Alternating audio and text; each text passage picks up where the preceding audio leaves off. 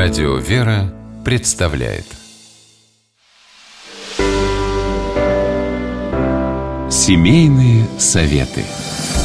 Протоиерей Максим Первозванский, главный редактор православного молодежного интернет-портала «Наследник онлайн», считает, что учиться думать и начинать с нуля никогда не поздно.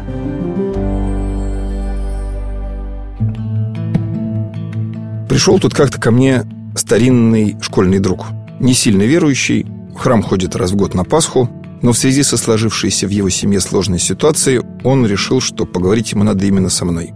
Его жена заявила ему, что он ей надоел, что их совместная жизнь в браке исчерпала себя, и она собирается уходить. Не к кому-то другому, а просто уходить.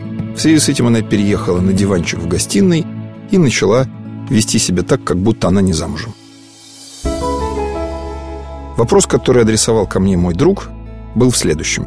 Что я могу сделать, как я могу на нее повлиять, чтобы изменить ситуацию, чтобы вернуть ее любовь? Я сразу сказал ему, что для того, чтобы вернуть ее любовь, ему надо влиять не на нее, а на себя. Бесполезно пытаться вызвать любовь другого человека угрозами или жалобами, слезами или обещаниями. Человек ведь чувствует то, что он чувствует. Но он может увидеть вас по-другому, если вы на самом деле изменитесь.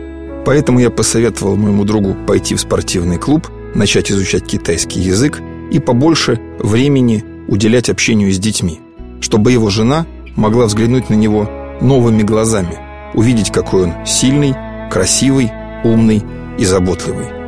Поэтому, если у вас проблемы в браке, если ваш супруг охладел к вам, не пытайтесь повлиять на него, а попытайтесь сами измениться так, чтобы он или она снова стали смотреть на вас восторженными глазами. Займитесь собой. С вами был протоиерей Максим Первозванский.